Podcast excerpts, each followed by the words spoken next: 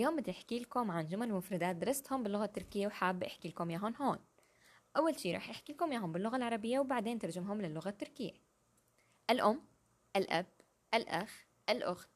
هذه امي، هذا ابي، هذا اخي، هذه اختي. طيب يلا نحكيهم باللغه التركيه سوا.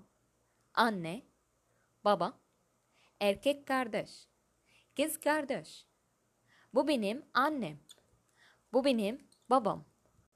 Bu benim erkek kardeşim. Bu benim kız kardeşim. نعيدهم كمان مرة. anne, baba, erkek kardeş, kız kardeş. Bu benim annem. Bu benim babam. Bu benim erkek kardeşim. Bu benim kız kardeşim. anne هي الأم. baba هو الأب. erkek kardeş هو الأخ. kız kardeş هي الأخت. Bu benim annem, هذه أمي. Bu benim babam, هذا أبي.